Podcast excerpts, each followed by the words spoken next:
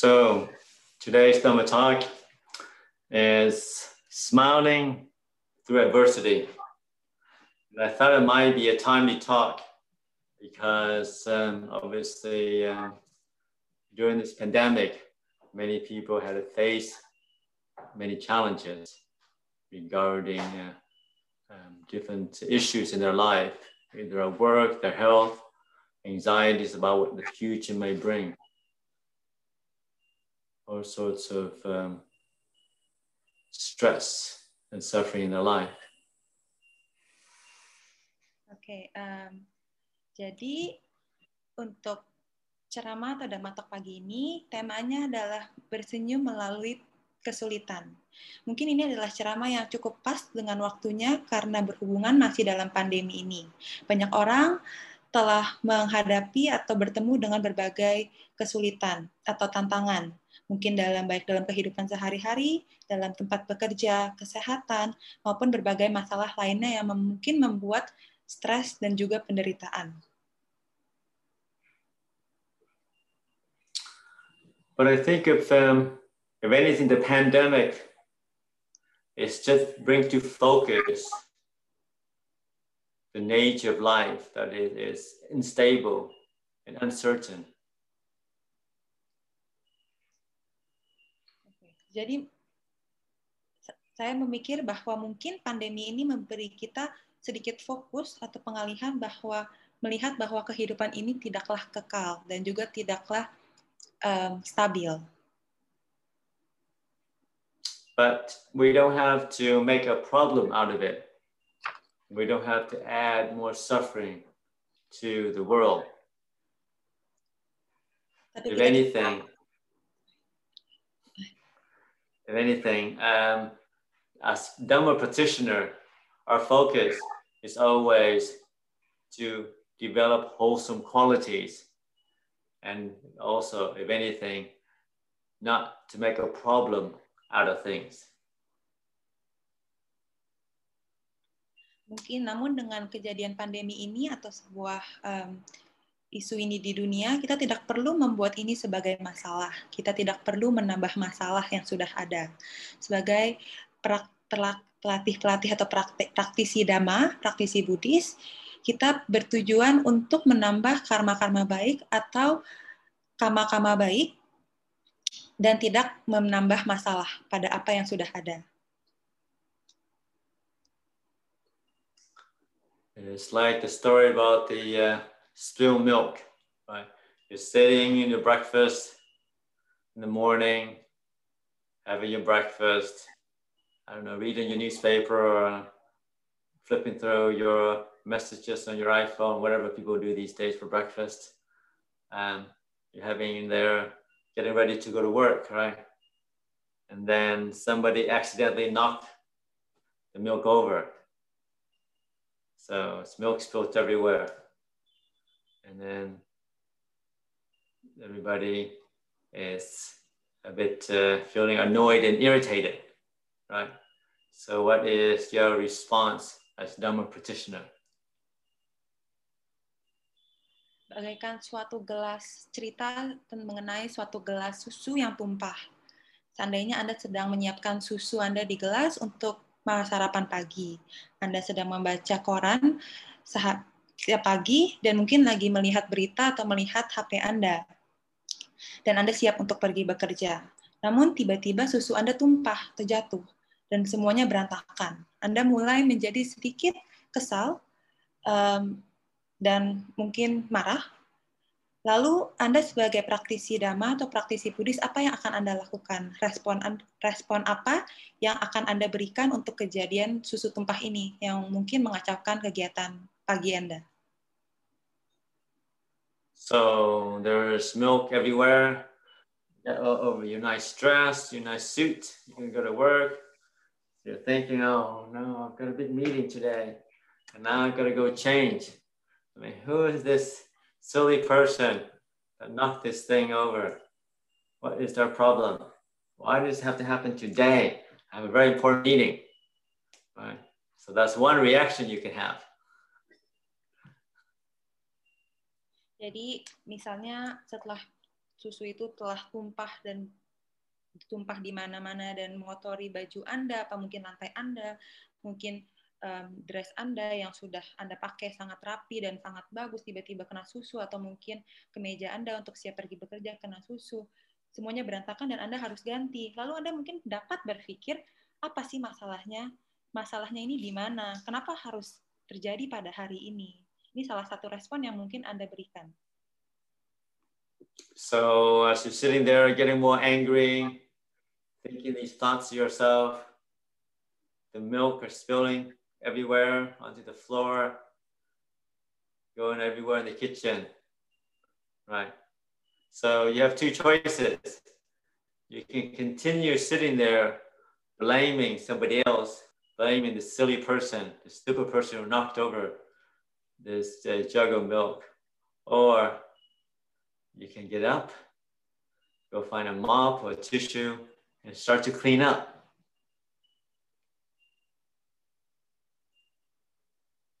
Oke, jadi ceritanya susunya ini ditumpahin orang lain ya, bukan oleh diri kita sendiri. Jadi um, atau mungkin respon kedua adalah Anda pilihannya ada dua. Apakah Anda mau duduk melihati dan meratapi susu yang tumpah yang ditumpahkan orang lain itu dan lalu menjadi lebih marah dan tidak melakukan apa-apa terhadap susu yang tumpah di lantai Anda, di dapur Anda, dan Anda terus menyalahkan orang itu yang telah menjatuhkan susu di lantai, atau kedua, Anda akan berdiri, mengambil pel atau tisu, dan melap semua kotoran yang telah terjadi. So, sitting there yelling at somebody, getting annoyed, is not going to make the milk come back to the bottle. It's not going to clean up the table any sooner. The only thing to do, and as a Dhamma practitioner, hopefully you recognize this. The only thing to do in this situation, instead of blaming, getting irritated, getting annoyed, is to go find the mop and mop, start cleaning up. That's the only way the milk gets cleaned up. You cannot go back to the bottle. So no point saying, oh, why did this have to happen? life happens.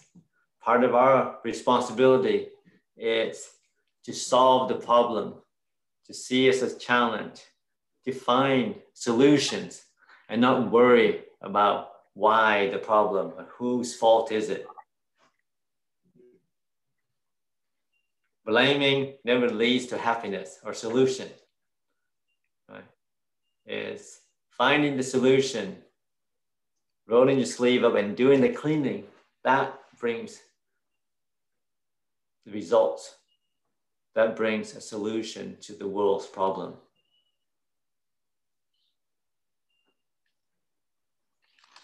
Okay.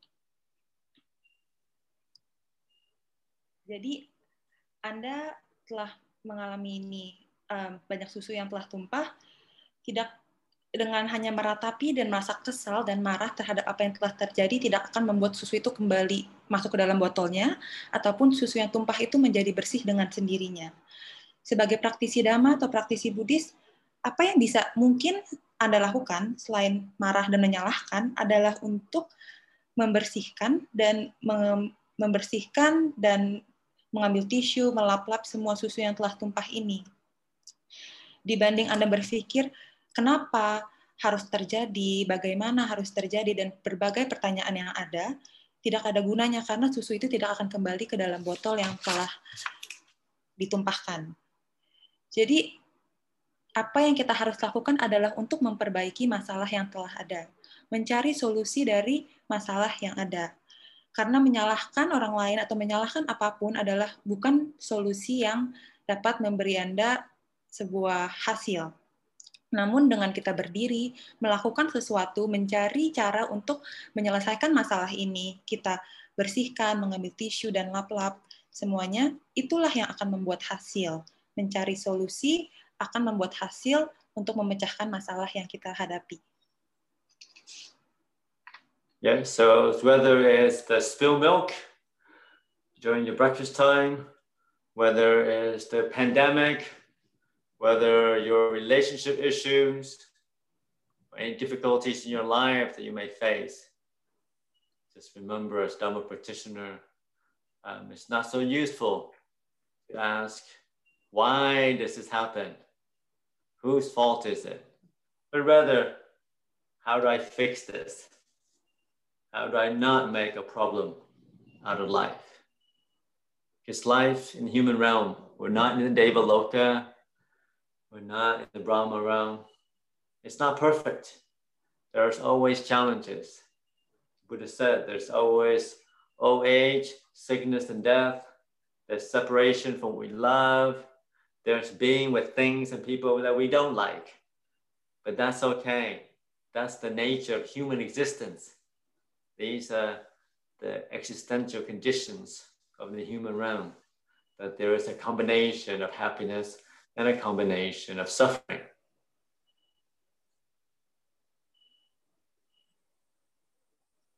Jadi mungkin apakah itu sebuah susu yang tertumpah atau mungkin apa cerita tadi yang tentang susu tumpah saat sarapan pagi Anda atau mungkin karena itu masalah pandemi yang ada sedang melanda kita semua atau mungkin ada masalah-masalah tentang hubungan kita, relasi kita dengan orang lain atau dengan diri kita sendiri.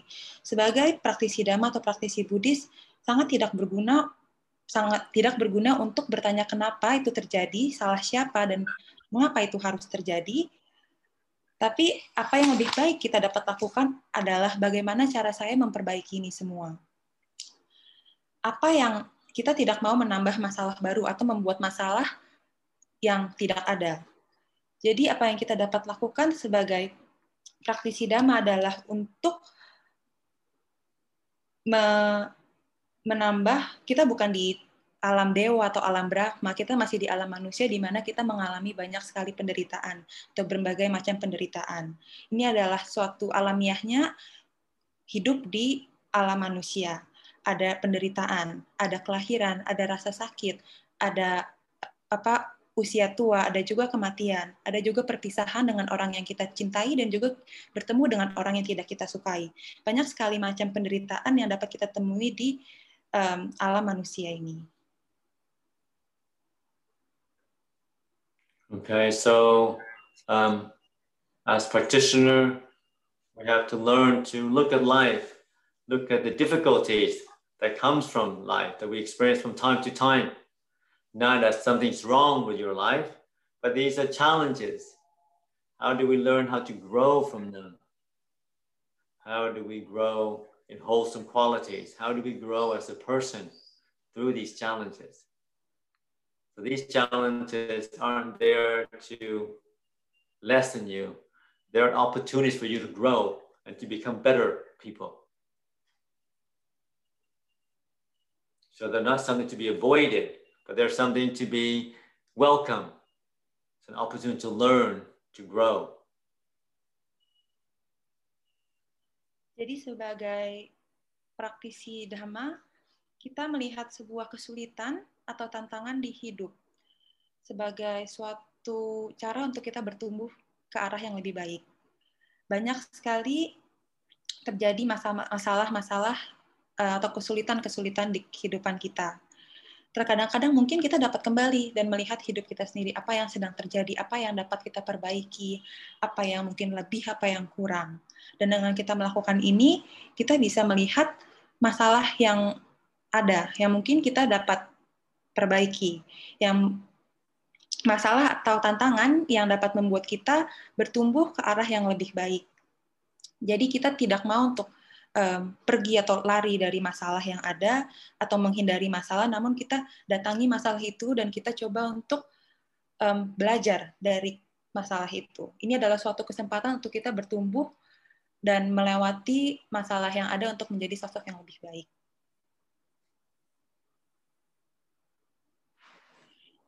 And so much of our life, so much of our practice isn't about making the world outside perfect, because that's never going to be perfect.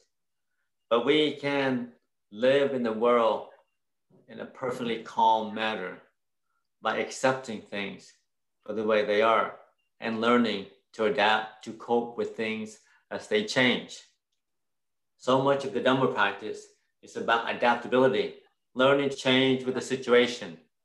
It's another word for non grasping. When you hold on to things, you become tight and you become still.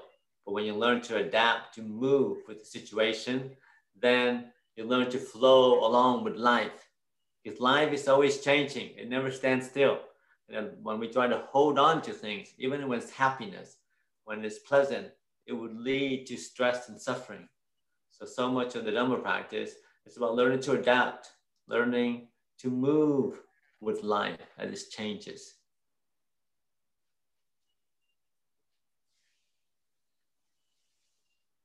Banyak sekali dari bagian kehidupan kita um, adalah untuk mungkin mencoba adalah bukan untuk membuat kehidupan di luar kita menjadi sempurna. Namun kita itu tidak akan pernah terjadi. Kehidupan di luar kita atau um, kita punya lingkungan tidak akan pernah menjadi sempurna. Namun apa yang kita harus lakukan sebagai praktisi dhamma adalah untuk memperbaiki pandangan yang ada di dalam sehingga kita dapat beradaptasi dengan apa yang terjadi di luar sana. Semua perubahan yang terjadi. Karena kehidupan adalah suatu um, suatu perubahan di mana setiap hari terus berubah. Jadi apa yang kita harus lakukan sebagai praktisi dhamma adalah untuk mencoba beradaptasi dan mengalir dengan semua situasi yang ada di luar sana. Dengan kita dapat mengalir, kita akan jauh lebih tidak menderita. Banyak namun banyak orang di kehidupan yang sering kali melekat atau melekat dengan apa yang sudah ada dan menganggap itu sebagai sesuatu yang tidak berubah. Sedangkan kenyataannya adalah hidup selalu berubah. Dan dengan kita melekat dengan kehidupan yang pasti berubah, itu akan menyebabkan kita untuk menderita. Jadi apa yang kita harus sadari adalah untuk belajar melepas dan mengalir sesuai um, gelombang kehidupan yang ada. So we learn to adapt instead of learning to about complaining, learning to um, be angry. We learn how to smile at adversity because when we get mad, we get sad, it only depletes our mental energy. When we don't take life so seriously, learn to laugh and smile, then we have this ability to, to learn, to adapt, and to um, find a solution to all the different issues that come up in our daily life, whether it's an issue at work, whether it's a personal relationship, whatever that we face. But the Buddha taught us that the solution is always inside us. The solution is always in the here and now. And it's always within our power to see that. As long as we learn to be present, as long as learn to still the mind, then wherever there's confusion, there's always clarity in the same place. Wherever there's suffering, there's always happiness, always there. If we can see things clearly, if we have the right perspective.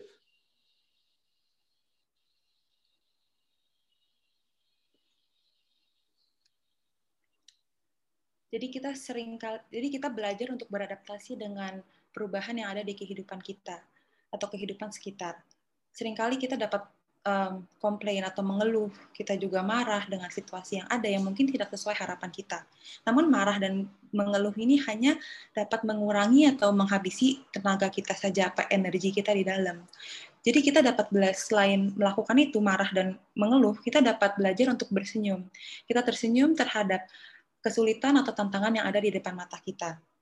Kita tersenyum um, untuk melewati ini semua dan mencari solusi untuk semua masalah yang muncul di kehidupan sehari-hari kita.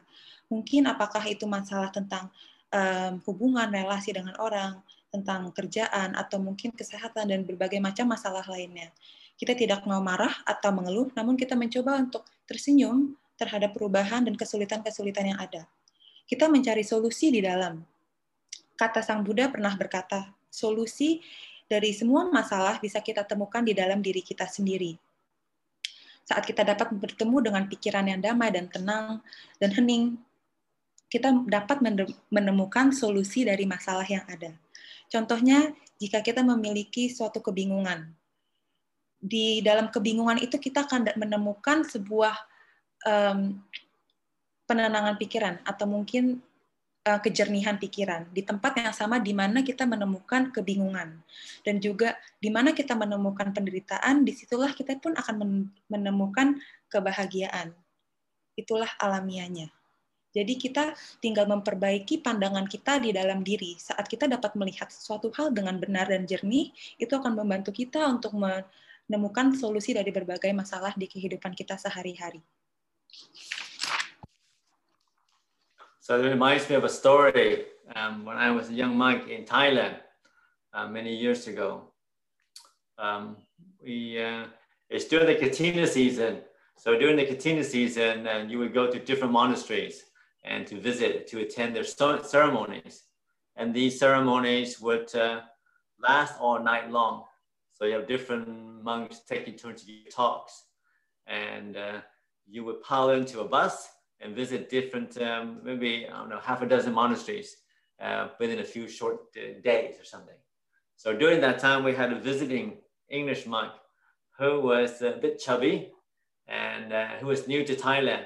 So he came along to these uh, Katina ceremonies with us to a, uh, a village monastery near uh, Wat. Okay. Jadi ini mengingatkan suatu cerita yang Ajan telah alami, di mana saat Ajan seorang biku muda yang sedang berada atau berlatih di Thailand, saat itu adalah musim Katina, di mana um, para biku pergi ke berbagai um, wihara-wihara, banyak wihara, dan mereka mengikuti suatu ceramah atau damatok untuk semalaman. Jadi ada satu kali mereka semua masuk ke dalam satu bus dan mereka lalu akan mengunjungi 12 macam wihara dan semacamnya lah. Lalu mereka ada satu kali akan menemui suatu biku dari Inggris yang mengikuti dalam acara Katina ini. Okay, you got the part of he's chubby, right? He's a bit slightly chubby. He's a big guy, slightly chubby. So anyway, he's a, a Westerner, a foreign, an Englishman, and uh, So we're uh, sitting on these bamboo platforms and uh, everybody was sitting there on a you know few Mexican platform. And he being the foreigner, uh, they thought it would be nice to invite him on another bamboo platform next to ours because it was getting crowded to where we're sitting. So we invited him to uh, the one next to it. We didn't have many people. So he started to climb on this bamboo platform, but it must not be made very well. And it collapsed they all started laughing. Ah. Go ahead. Okay, so um, the bamboo platform is a chair, yeah, Jen? Huh? The bamboo platform the, is a chair? Yes, yeah, yeah, yeah, that's like a chair. Yeah, many people sit on. You know, yeah, yeah, many people sit on. Yeah, okay. Oke, okay, jadi tadi Ajan yang tadi saya kurang dapat adalah um, biku orang dari Inggris ini adalah sedikit gendut, jadi sedikit chubby. Dia sedikit berisi, Lalu karena beliau seorang dari barat, biku dari barat, dan mungkin tidak terbiasa duduk di kursi dan dia besar. Lalu jadi biku dari Inggris ini diberikan atau disarankan, oh mungkin duduk di suatu kursi yang terbuat dari bambu. Jadi kayak oh ya mungkin oke okay, kita boleh apa undang aja untuk duduk apa duduk apa mengundang biku ini untuk duduk di bambu kursi bambu itu. Tapi tidak lama setelah si biku ini duduk di kursi bambu itu, kursi bambunya rusak dia langsung pecah jatuh gitu.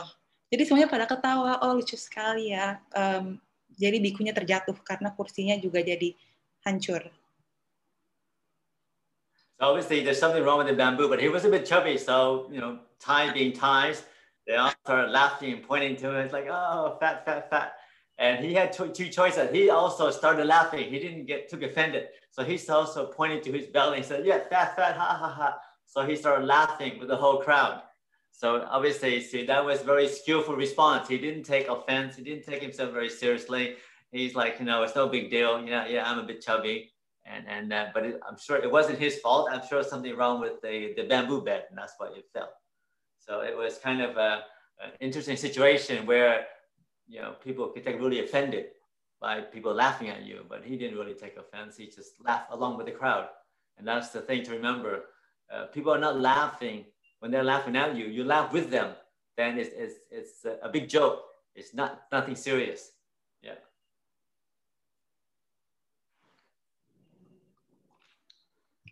Jadi semuanya setelah itu mereka pada ketawa saat biku itu terjatuh dan pastinya dan jelasnya itu bukan salah si biku karena dia gendut atau dia berisi. Namun itu gara-gara mungkin emang kursi bambunya itu udah lumayan tua gitu. Jadi kayak emang waktunya dia untuk hancur dan jatuh.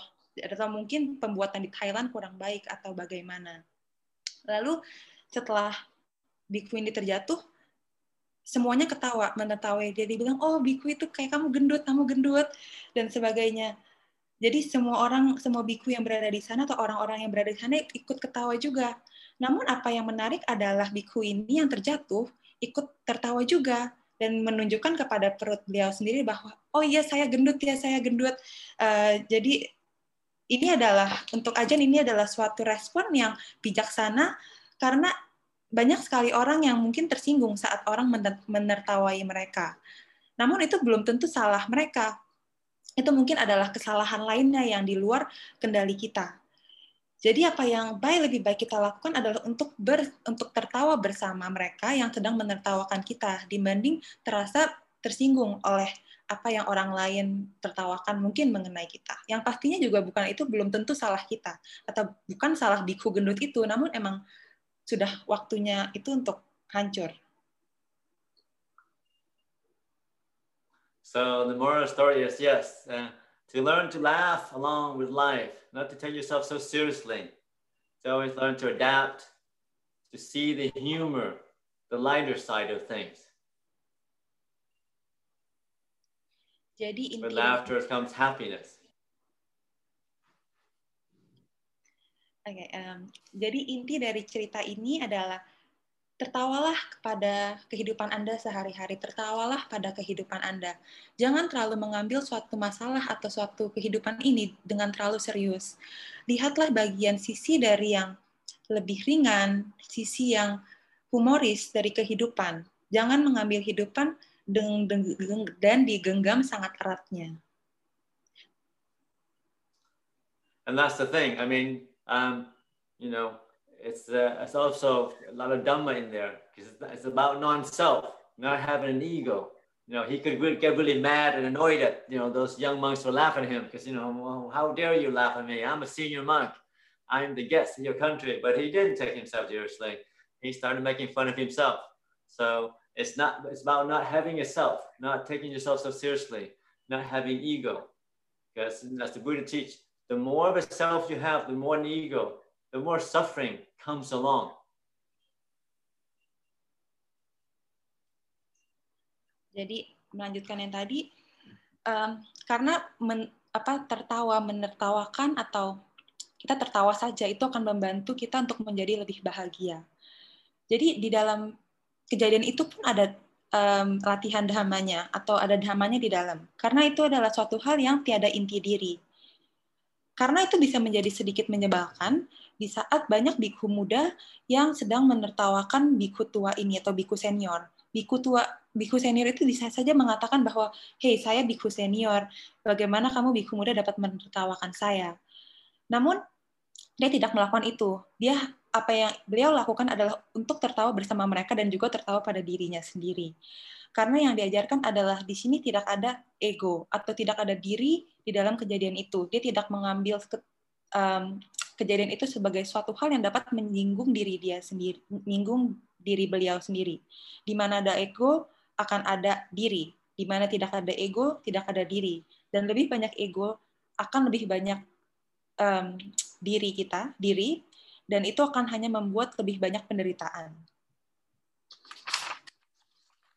So, I guess, you know, it sounds like a very simple teaching, but it's about bringing the Dhamma into your life, bringing the Dhamma to see clearly, bring the Dhamma into life, to lessen your suffering in the day to day way. One of the way that Ajahn Chah was so uh, well loved was the fact that he brought the kind of theoretical Dhamma, the theory of Dhamma, into the daily practice of his disciple. I always encourage people to the highest respect you can pay to the Buddha is to put his teaching into practice, learning you know, through life, learn to cultivate wholesome states of forgiveness, of generosity, of kindness each and every day. So it's not something we sit around the coffee table and we talk about or theorize, but something that you do each and every day, moment by moment, as a lay practitioner.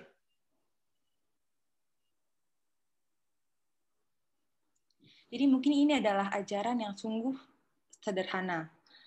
Namun ini adalah suatu hal yang dapat kita coba untuk diimplementasikan apa kita praktekkan dalam kehidupan sehari-hari.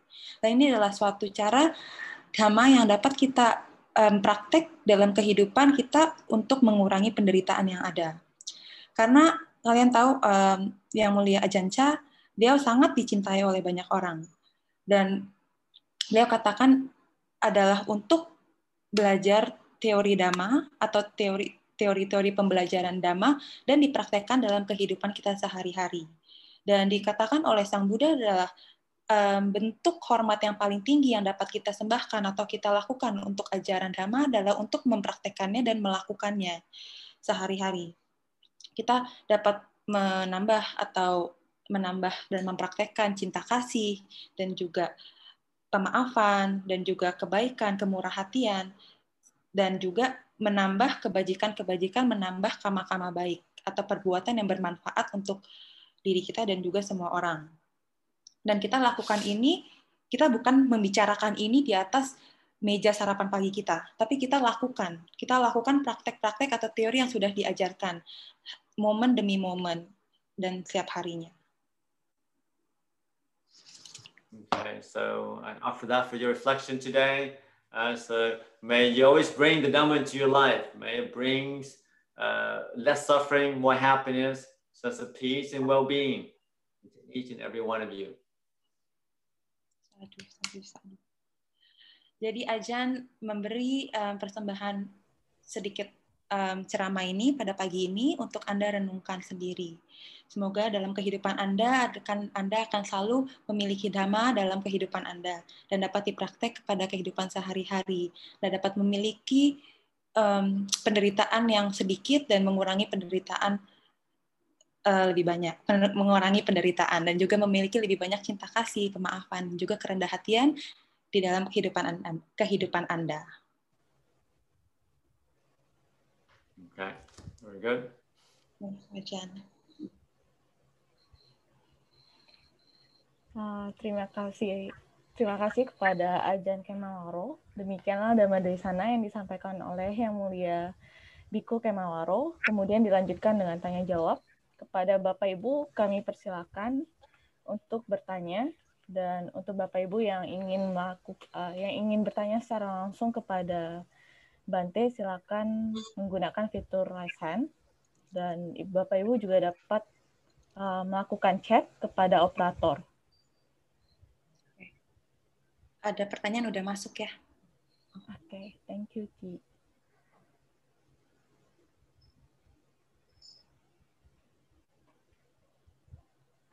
Uh, boleh aku mulai, Riri? Oke, okay, silakan, Ci. Okay. Tadi, ya, oke. Okay. Aku dapat dari chat box dulu ya. Oke, okay, Ajan, um, I've got one question here. Okay. Uh, how to deal with attachment with our parents. I find it very difficult when my parents are getting sick or when they have worried or they have worries for me. It makes me so worried and so sad. Thank you, Ajan. Yes. Um, yes, that's the common issues that come up a lot with, uh, um, with uh, shall we say, yeah, with uh, dealing with, with parents. Um, first is to acknowledge that it's normal that obviously you're going to have you know some attachment to your parents um, because they've done so much for you but it's also to understand that uh, these attachment causes suffering both for yourself and others and that attachment is trying to hold on to something that is constantly moving right your parents are attached to their kids but as you know they grow up they have their own family, they move away. So the more you attach to your kid, then the more that you will suffer when the moment come when there is separation. And as there always there is separation, because you know, even at the best, they move on and have their own family. But sometimes they, you know, you have disagreements and they move away and uh, they never talk to you. So that's just one is to accept that it's normal human condition that, you know, people move on. There is separation from what we love eventually. Yeah. So first is to accept that as part of normal human condition that you can't be otherwise. Wanting your parents to be with you all the time or wanting you know your kids to be with you all the time is unrealistic and that will lead to anxiety and worries so the best thing to do is to enjoy the time you have with them enjoy you have the time with your parents or enjoy the time you have with your kids uh, for right now the future who knows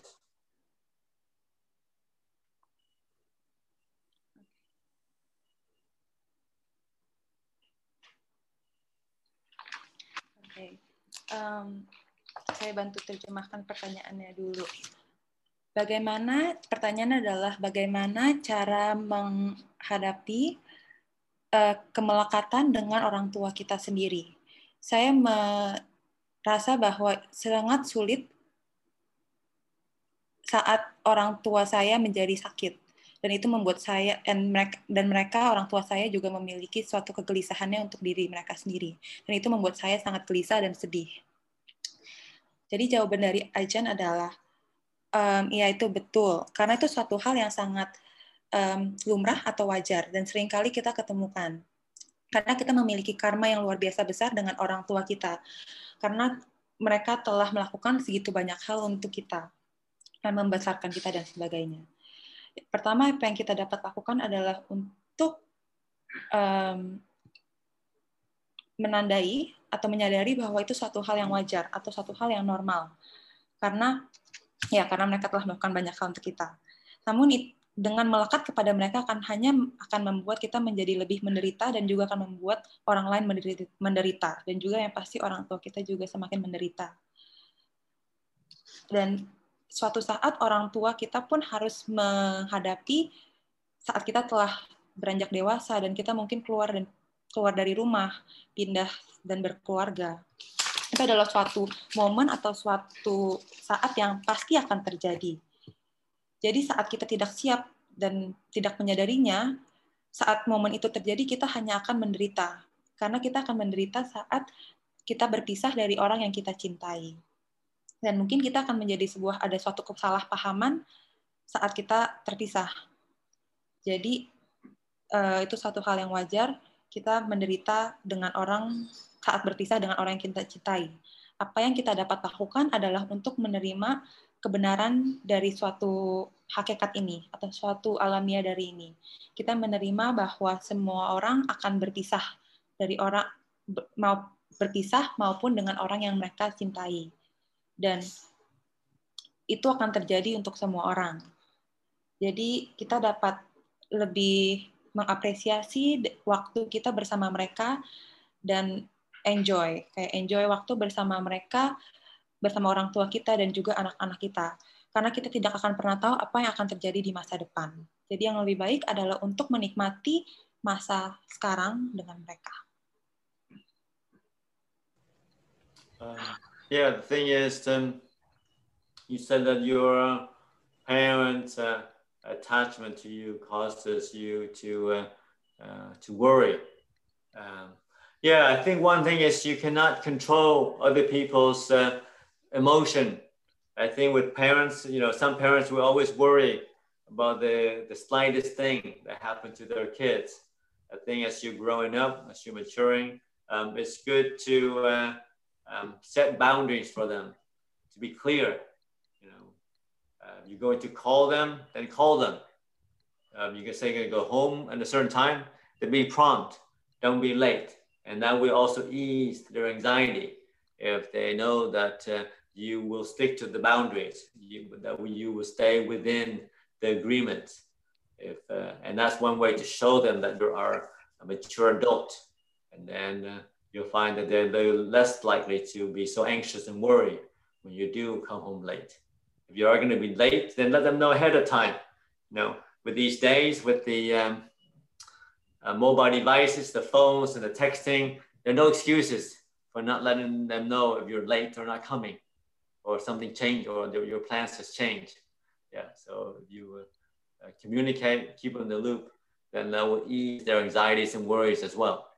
But ultimately, you cannot control their emotions.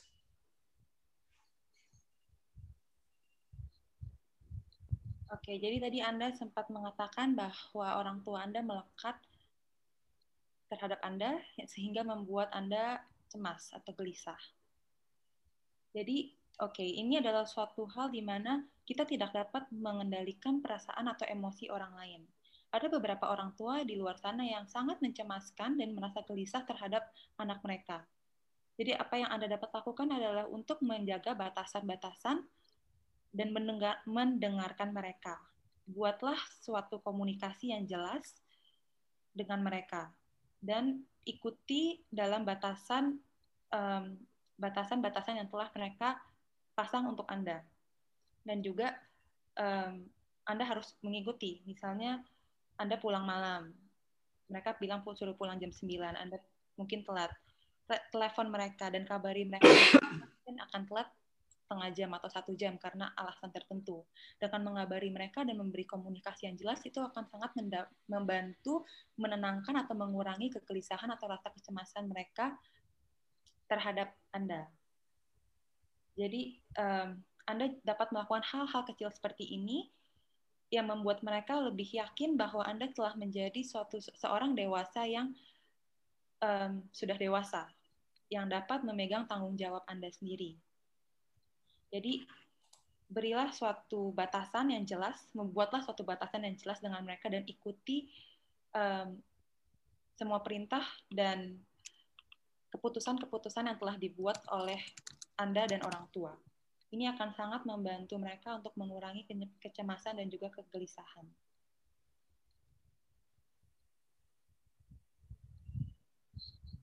Karena kita tidak dapat mengendalikan emosi orang lain. Oke. Okay. Oke, pertanyaan berikutnya.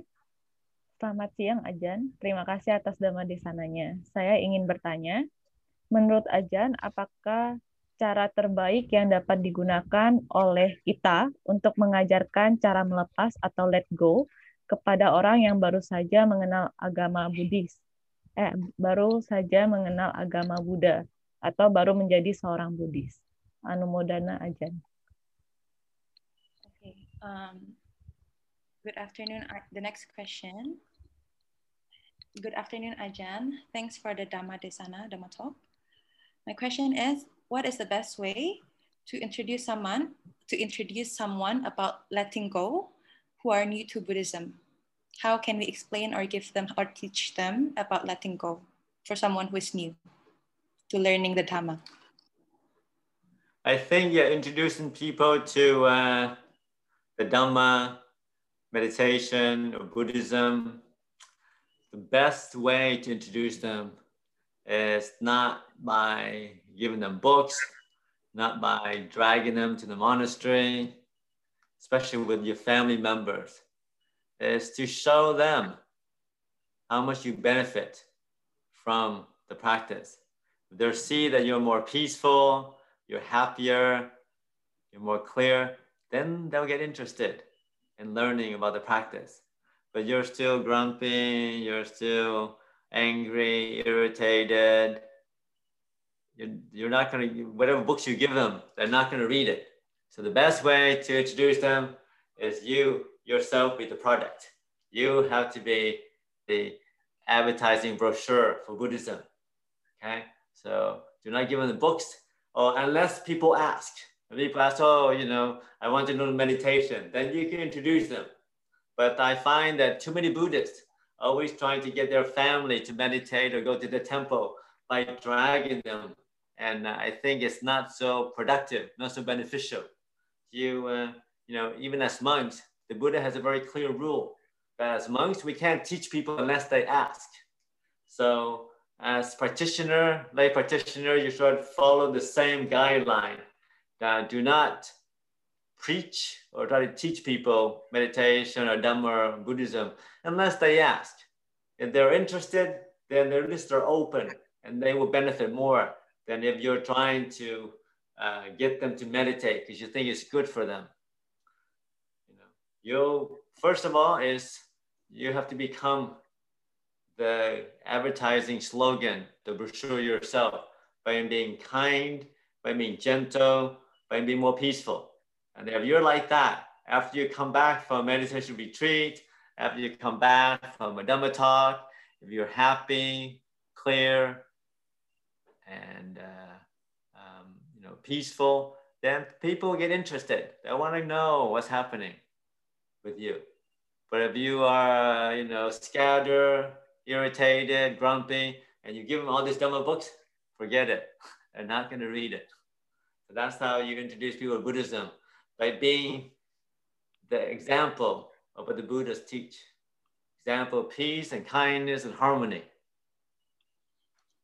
Yeah. Okay. Um,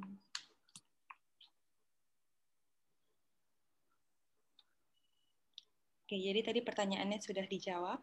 Amin pertanyaannya sudah dijelaskan di bahasa Indonesia. Ulang lagi, selamat siang Ajan. Terima kasih untuk Dhamma Desananya. Baik, cara terbaik untuk mengenalkan kita kepada orang yang baru saja mengenalkan letting go atau melepaskan kepada orang yang baru saja belajar agama Buddha.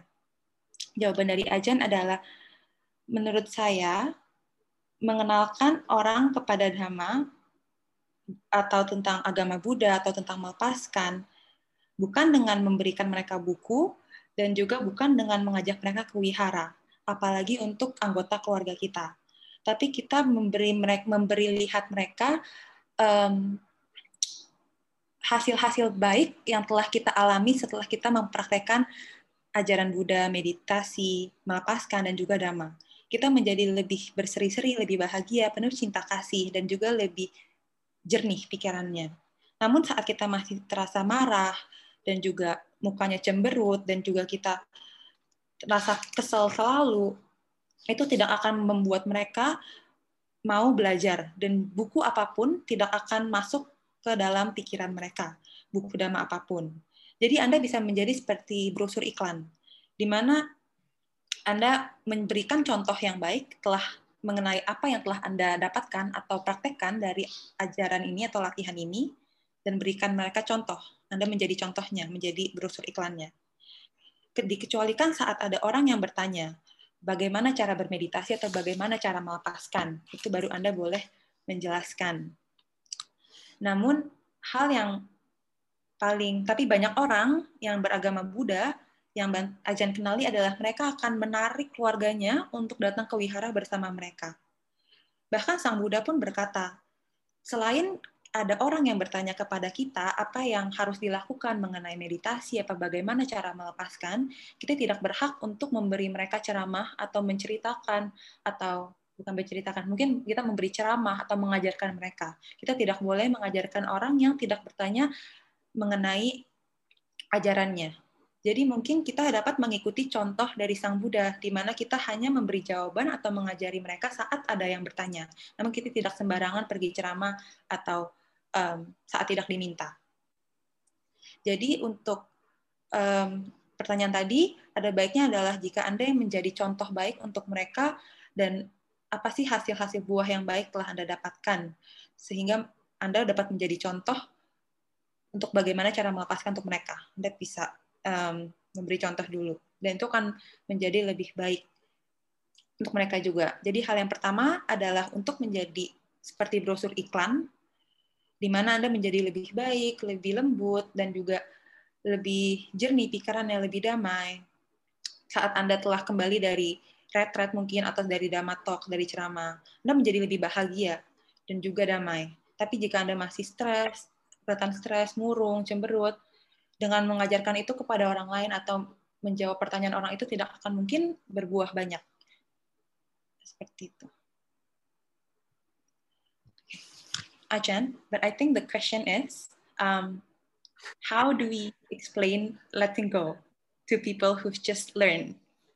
So what I'm getting is, I think the person has asked how to like practice letting go, but the person's okay, trying. Okay, so ask you already how to practice letting go yeah but then like they're new to buddhism so how to explain it to them for someone new? Um, practicing letting go. It's um, I mean, it's a word you know sometimes it's overused, but it means different thing in different situation. One of the ways to do that is a lot of time I find helpful is forgiveness. When you learn to forgive people, then you let go of you know the hurt someone's caused you, and you moved on. So much of our life, you know, we feel angry and we think about it, and then we we still hold on to the situation so letting go is about forgiveness. Yeah. Or another way, positive way, letting go is generosity, offering gift to other people, offering not just material gift, but also your time, your energy, your patience to other people. That's how you offer letting go. Because what, what are you letting go? You're letting go your sense of self, letting go your idea of a time, your energy, and your wealth so that's also another way, practical way of practicing letting go. Thank you, Ajan. Um, jadi tadi saya menanyakan kembali pertanyaannya karena menurut saya um, kurang dijawab dengan baik. Uh, jadi untuk kembali ke pertanyaan tadi, jawaban dari Ajan adalah um, untuk Ajan, letting go atau melepaskan datang uh, berbanyak berbagai macam arti di konteks yang berbeda dan digunakan secara um, tidak sama untuk situasi yang berbeda. Jadi untuk contohnya mungkin untuk mengenalkan teman Anda atau kerabat Anda yang baru saja mau belajar tentang agama Buddha dan Anda mau menjelaskan bagaimana cara melepaskan adalah untuk bukan pemaafan mungkin. Salah satunya adalah pemaafan untuk melepas semua luka atau kesakitan yang seseorang telah melakukan kepada Anda telah menyebabkan Anda untuk terluka, Anda maafkan semua luka-luka itu. Karena Anda menjadi marah, Anda menggenggam kepada suatu kejadian atau situasi yang tidak menyenangkan. Anda terus marah kepada situasi itu. Jadi apa yang Anda lakukan dan cara yang baik adalah untuk melepas. Ini contohnya, melepas dengan memaafkan. Kedua adalah untuk berdana atau berderma kepada orang. Kita mempersembahkan tidak hanya um, hadiah um, hadiah materi, namun juga Anda dapat memberi kesabaran Anda, waktu Anda. Jadi ini akan bantu melepas um, inti diri kita, apa mungkin bukan inti diri, kayak melepas rasa keakuan dari kita. Jadi kita memberi memberi mereka waktu yang bebas, kita memberikan um, tenaga kita. Jadi kita melepaskan juga materi kita, kekayaan yang kita miliki. Ini adalah cara lain untuk mempraktekkan letting go atau melepaskan.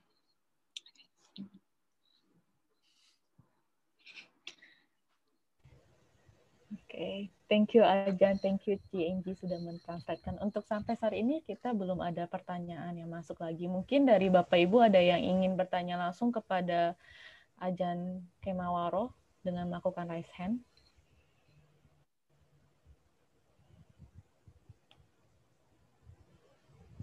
Ada Vincent yang raise hand. Oke, silakan kepada Ko Vincent.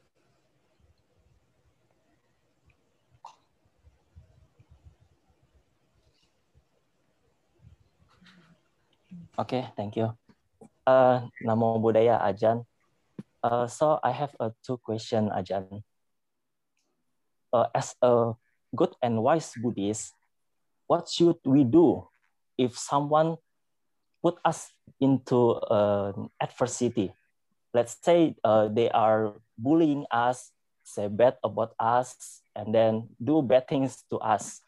What should uh, what should we do? Uh, uh, to resist them. Let's say uh, we are we are love with them. Uh, they are they are joking with us. Uh, we are love with them, and uh, but uh, they are keep doing the bad things to us. Keep uh, saying the bad things to us. We are already forgive them, but uh, they keep doing that to, uh, to make us into an adversity, to make us suffering, and it's keep repeating, repeating. Uh, should should we just uh, how how uh, we should do uh, to yeah to resist them uh, because if uh, should should we offense to them because if we are uh, keep uh, keep defending and then uh, not doing not doing anything it may uh, still put us into the adversity. So what is the best way uh, for us to out from that kind of the situation and what should we do to them? Uh, that's the first. And the second, what is the best way that we can do to help someone uh, who is suffering or uh, in the position who is uh, in the adversity of bullying. So uh, let's say if we want to help them, uh, someone who is in bullying, but if we help them, someone that bullying them may also bullying us. And then if we help them, maybe someone that uh, there's someone who will uh, offense to us. So what is the best way to help uh, someone who is in bullying, but also the prevent uh, someone who is bullying them also can uh, make suffering to us. Okay, so uh, that is my question. Uh, thank you, Ajan. Uh, Sotiotu Namo Buddhaya. Okay, uh, let me get it clear. So the first question is, you're being bullied. So how should you respond? Is that right? Yes, Ajahn. Yeah. Yes. But uh, this person who's bullying you, is it a family member, a friend? Can you tell me? Let's say both of uh can can be family or friend. Okay, so yeah, but by the way, I think um, um you can um, obviously like what you touched on it before is offer forgiveness and acceptance as much as you can. But uh, sometimes that's difficult. You find that you cannot uh, forgive them, cannot let go. Then it's good to uh, first to admit that at this point in your life, um, this is uh, bothering you. It's making you suffering, making you anxious. Then you should try to first um, let that person know that they're doing this, that their words or their action has this effect on you. Then and then yes, at least uh, sometimes people are not aware of their actions.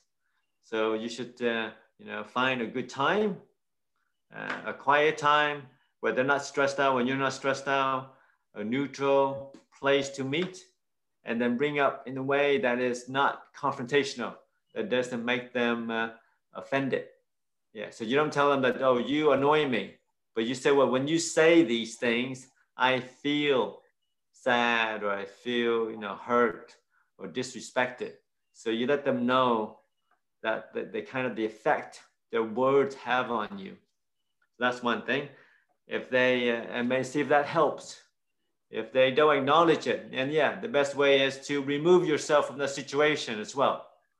Yeah, you can uh, find a different job, not meet up with this friend as often, and to see if you know over time these things will change yeah because sometimes you have to uh, know yourself admit that at this time in your life you just cannot cope with this person the way it is cannot cope with the situation so it's good to find a different way different situation and not just suffer there over and over again without finding a way out yeah so first i would i would recommend talking to that person know that you know uh, let them know you're feeling. Sometimes they're not aware. Sometimes they think, oh, I'm just kidding. I didn't know you take it so serious. So sometimes it's good to let them know that, you know, um, these words are hurting you, are making you uh, unhappy. Yeah. So it's a good way. The other one is what, how to help a person who is being bullied or help to help a bully. How to help what? how uh, sure. to help them uh, so the person who is bullying them not keep bullying them again and yeah but that's my thing so i think uh, it goes back to the first question if you uh, let people know how you feel the kind of you know the actions have on you then they will have be more mindful in the future that oh i didn't know i didn't i didn't think people would respect you know would uh, kind of uh, react this way to my word or action. So they get better awareness of how they affect others. That's how you help a bully.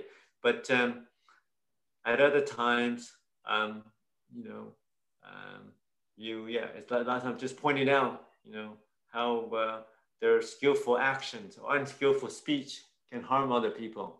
So that way they can learn from their mistakes as well. Yeah. Does that make sense? Thank you, Ajan. Okay, no worries.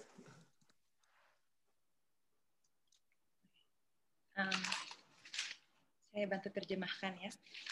Jadi um, pertanyaannya adalah ada dua. Um, yang satu adalah bagaimana cara kita sebagai suatu umat Buddha yang baik dan bijaksana, bagaimana cara kita um, menghadapi seseorang yang terus saja membuat kita dalam kesulitan dan melakukan suatu hal yang buruk terhadap kita, namun kita telah memaafkan mereka, telah mencintai mereka dan melakukan semua hal baik terhadap mereka, namun mereka tetap mengulangi kesalahan yang tetap mengulangi hal yang sama dengan memperlakukan kita dengan cara tidak baik dan menaruh kita kepada ke tempat yang sulit melalui kesulitan. Yang kedua, yang pertama adalah bagaimana cara menanggapinya. Yang kedua adalah jika apa cara yang baik untuk membantu seseorang yang sedang dibully atau menderita dari dibully orang lain atau dikucilkan dari orang lain dan bagaimana cara menolong mereka dan juga menolong diri kita yang takut mungkin untuk menghadapinya karena mungkin dapat dikucilkan juga apa dibully juga betul ya jawabannya adalah mungkin jika anda sudah dapat menyadari bahwa anda telah memberi atau mempersembahkan pemaafan anda dan juga penerimaan anda sebanyak yang anda dapat yang pertama anda lakukan adalah mungkin anda dapat mengakuinya bahwa Anda telah melakukan yang terbaik yang Anda dapat lakukan. Lalu kedua Anda bisa memberitahu mereka bahwa apa ucapan-ucapan Anda, apa ucapan-ucapan orang itu dan juga perbuatannya telah mengganggu Anda dan me, tidak berdampak baik untuk diri Anda. Jadi mungkin sisihkan waktu saat yang kalian berdua sedang tenang dan netral untuk bertemu dan membicarakan tentang apa yang telah terjadi dan bagaimana yang orang dikucilkan itu merasakan. Anda merasa tidak dihormati dan juga apa pun perasaan yang Anda rasakan Anda dapat ucapkan ke mereka dan dan ungkapkan ke mereka. Namun jika Anda masih saja mengalami kejadian yang sama, hal kebijaksanaan yang kedua adalah untuk menghindari situasi tersebut. Singkirkan diri Anda sendiri dari situasi ini.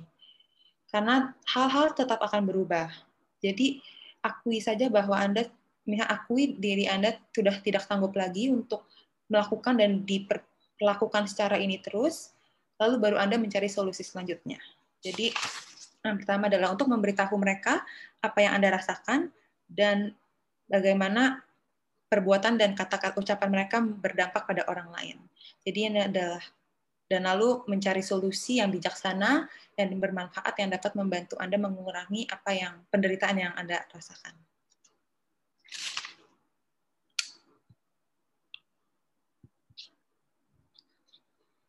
Okay.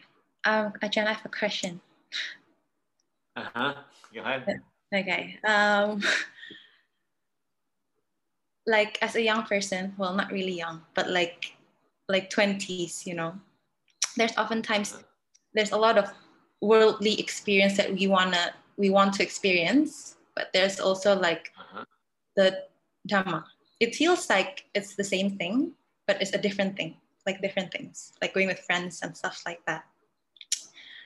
How are we, how do we balance um, practicing and being like being kind and loving and like forgiving, whereas most people say they're still into their worldly endeavors and they do the things that we don't do. Sometimes there's a feeling of like um, being left out or maybe lonely, loneliness perhaps. And it makes me think um, that I'm weak for the one backing off or the one like forgiving and stuff like that. Mm-hmm. So, yeah, one thing is to admit that uh, to accept that Dhamma is uh, very opposite of the world. So, whereas the world people are thinking you're weak because you give in all the time, but you know yourself that you're actually that you're the strong one by learning to uh, forgive, to move on, to accept. So yeah, Dhamma is always very opposite of the worldly ways. So as you practice Dhamma, you have to uh, accept that sometimes people will see you from a different perspective. and that you see the world from a different perspective.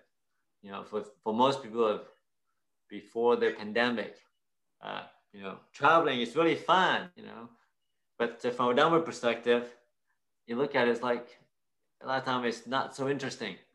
You know, you get in the line, you know, you go, you stand in lines, you know, you go on the plane, get all squished up, you go to the site, go check in the hotel, lug your luggage around, go there, look at the sunset. There's sunset everywhere. The sunset in Indonesia. Why do you need to travel, you know, thousands of miles just to see another sunset? But people think, oh, it's really fun. It's really fun. You should do this. And then so as a practitioner, always ask yourself, is this really fun? Is this really happy? You know, getting new things, a new dress, a new car, a bigger house. Is that really happy? It's a little, a little bit happiness, but it doesn't last very long. So keep asking yourself, is this true happiness? Is this gonna last a long, long time, or it just lasts a few minutes or a week? You know, anything, anything new only lasts a few weeks. But then you have to work really hard to find the funds to buy these new things, to have this new experience. So always, you know, question. Don't accept people tell you, oh, it's really fun to go to a new restaurant. Really? You have to wait in long lines. It's very noisy. Food, you can eat at home, just as good. Yeah, this is really fun doing all these things people say it's really fun.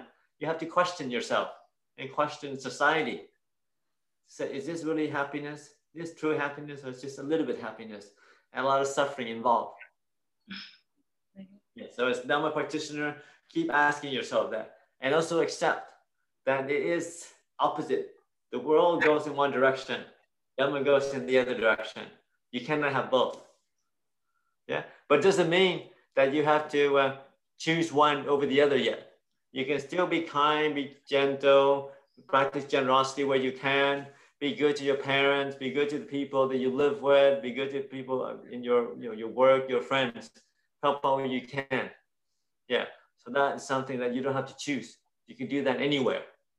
Yeah, so, you know, practice those kind of um, uh, qualities when you're in the lay world.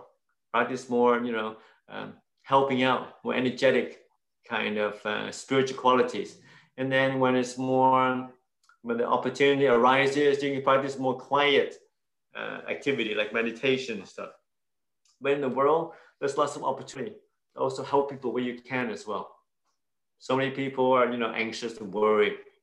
So you just have to look around and help where you can. And that is also uh, kind of a great service to the world. Not everybody has to go to monastery, become monk or nun to realize the Dhamma. You can practice where you are. Thank you, Ajahn. And not worry, just to um, um, ask yourself truly, am I really happy doing this? Is that going to be my true happiness? Doing whatever it is that you're going to do. Or people tell you, oh, yeah, you should do this. It's really fun. Like, really? Is it really fun? Yeah. It might be fun. So it doesn't mean you have to stay home, eat, you know, plain porridge every day because you're a practitioner now. No, you can go to a nice restaurant and eat the nice food and ask yourself, well, is it worth it? Or, you know, I just go home, cook myself a meal and it tastes about the same. But occasionally go to a movie, go out, do different things, meet with your parents, with, with your friends. And like, really, is it really fun going to a bar and really loud music, loud people, spend all this money? Is that really fun? Mm. Yeah. So know, know for yourself. Don't always accept other people's value for what they are. Yeah. But same, also you don't have to punish yourself. You can enjoy things. Sometimes it's nice just to, you know, go on a holiday. Sometimes it's nice just, yeah, to go out for a little bit. Yeah. So it doesn't mean you have to sit home in a dark room all the time and meditate all day long. That's not what you're supposed to do either, right? Yeah. But uh, just know that, uh, you know, as lay practitioner, just value um, good morality, good people, have good friends around you, people who are kind and gentle, not people who always, you know, want to have fun all the time. Yeah, people you can learn from, people you want to become, people that inspire you, instead of people who are just trendy, people, popular people. Yeah, so have good people around you, and that help. All right. Thank you, Ajahn. Um, ya, jadi saya yang bertanya. um, saya bertanya bagaimana sebagai kita anak muda maksudnya um, ya saya sekitar umur 20-an lebih um, dibimbangi atau menggalaui antara dua dunia ini, dunia spiritual dan juga duniawi. Mungkin yang pas anak muda ingin mengeksplor atau melihat dunia luar, dunia kayak melakukan hal-hal yang duniawi. Namun seakan-akan rasanya bentrok dengan um, dunia spiritual dhamma. Jadi pertanyaan saya adalah bagaimana cara mengimbangi keduanya karena terkadang terasa sangat sepi saat jalan di dunia yang satu lagi yang tidak banyak orang melewati. Um, dan ya jawaban dari Ajan adalah emang dunia spiritual dan dunia dunia dhamma apa dunia dan duniawi adalah dua hal yang ber, berbeda dan me, menuju kepada jalan yang berbeda juga harus menerima bahwa itu bukan hal yang sama. Itu mereka adalah dua hal yang berbeda yang menuju kepada tujuan yang um, berbeda dan bertolak belakang. Jadi kita boleh saja tidak perlu um, meditasi terus atau menjadi biku atau bikuni di suatu wihara untuk merealisasikan dhamma atau merealisasikan kebenaran. Namun kita hanya perlu mengimplikasikan hal-hal kualitas-kualitas spiritual yang baik di kehidupan duniawi kita. Mungkin berbuat baik, um, kepada semua orang yang berbutuhkan. Banyak kesempatan, banyak sekali kesempatan di mana orang membutuhkan bantuan kita. Kita juga karena itu membantu adalah suatu energi spiritual yang baik dan juga kita dapat um, melakukan um, kualitas-kualitas baiknya seperti bersabar, memberi dan sebagainya. Untuk masalah duniawi, kata Ajan, um, memang duniawi menyenangkan, tapi menyenangkan hanya untuk sementara misalnya kita pergi ke traveling selama pandemi ini kita tidak bisa um, pergi naik pesawat dan pergi jalan-jalan. Um, untuk di dalam pandangan dama, traveling itu bukan suatu hal yang menyenangkan karena kita harus masuk ke dalam pesawat dan bersempit-sempitan di dalam pesawat ketemu orang banyak dan sebagainya. Namun untuk orang awam, orang dunia yang masih menyukai dengan duniawi, dia akan merasa itu suatu hal yang menyenangkan. Apa yang dapat kita lakukan adalah bertanya kepada diri kita sendiri apakah itu suatu hal yang saya betul-betul senangi, apa suatu hal yang saya merasa bahagia dan tidak perlu Anda kayak merasa oh berarti kalau gitu saya tidak boleh jalan-jalan apa ke restoran apa pun. Namun kita tetap memberi dan mengakui bahwa oh ini mungkin senang, tapi apakah saya betul-betul bahagia? Karena di bahagianya mungkin hal duniawi lebih banyak penderitaannya. Jadi begitu aja. Terima kasih. Ada yang bertanya? Oke, terima kasih Ci. Selanjutnya kepada uh, saudara Kumala Dewi yang melakukan ASEAN untuk bertanya langsung kepada Aja. Dipersilakan. Morning. I am Kumala. I would like to ask some questions about. Uh, first of all, I am very happy get to know get to know you today. So it's the first time I know Ajahn. And then I, I highlight your message about uh, living and practicing Dharma in daily life, meaning that we have to actually learn to be good, to be to be more generous in the daily life, you know, more practical. Maybe Ajahn can share us a little bit about how to be kinder, be better as a human being on earth in a daily life. Jan. What was that? How to do what? How to be good, how to be better, how to be kinder. How to be better people. How to be a little bit better. How to be more you know, in a daily life. Yeah, as Buddhists, it's always, uh, it I also starts out with uh, the uh, ethical conduct, being harmless it's a good, good way to be a good person. Being harmless to yourself and others, the Buddha said. You know, to keep the five precepts, you know, be generous, be kind when you can, and to practice a little bit of meditation. And once you have a calm mind, and everything else will be more clear, be easier to be a good person. But being a good person is something that is always, you know, Many people wanted to do that, but how? But luckily, as Buddhists, the Buddha left many teachings behind for us to cultivate how to be a good person. And then mostly it starts out with um, ethical conduct, with the sila as the foundation, not to harm any living beings, not to steal, not to commit sexual conduct, not to lie, and not to drink any intoxicants. And then on the positive side is to be generous, be kind, be gentle, be helpful, be harmonious where you can. So cultivate wholesome states in your life. Yeah, and do it one day at a time, one moment at a time. Yeah. Okay. Um, Can't hear you. Okay, I'll translate. Um, thank you, Ajan. Pertanyaannya dari Okay. Kumala, um, bagaimana cara bagaimana bagaimana kita dapat menjadi orang yang lebih baik dan bermanfaat di kehidupan sehari-hari kita? Um, Ajan menjawab dengan menjadi orang yang bertutur atau menjadi orang yang bermanusiawi, yang tidak melukai siapa pun atau harmless, tidak melukai siapa pun atau membuat membuat orang lain luka ataupun diri kita sendiri luka.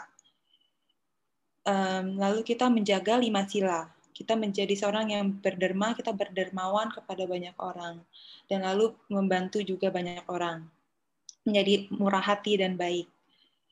Um, kita juga dapat berpraktik atau berlatih meditasi, karena saat kita dapat memiliki pikiran yang tenang, kita akan lebih mudah menjadi orang yang lebih baik.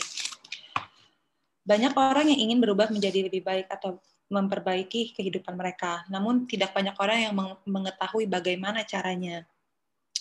Jadi, untungnya Sang Buddha telah mengajarkan kita bagaimana cara untuk memperbaiki kehidupan dan menjadi orang yang lebih baik lagi. Dan yang lainnya adalah untuk menjaga, selain menjadi orang yang manusiawi, kita juga menjaga kode etik kita, menjaga lima sila sebagai pondasi awal untuk tidak membunuh, tidak mencuri, tidak melakukan asusila, perbuatan asusila, tidak berbohong, atau juga meminum minuman yang memabukkan.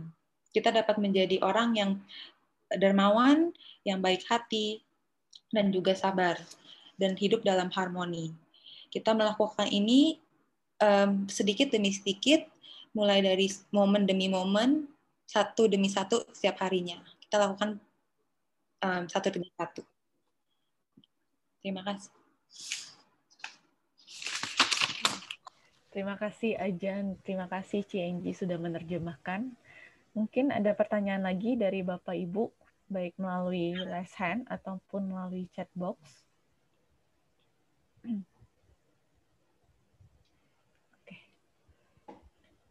Jika sudah tidak ada, selesailah sesi tanya jawab pada hari ini. Kami segenap keluarga Wihara Pridama Suka dan para umat yang telah hadir mengucapkan terima kasih kepada Yang Mulia Ajan Kemawaro atas waktu dan kesempatannya dalam membabarkan Dhamma pada hari ini.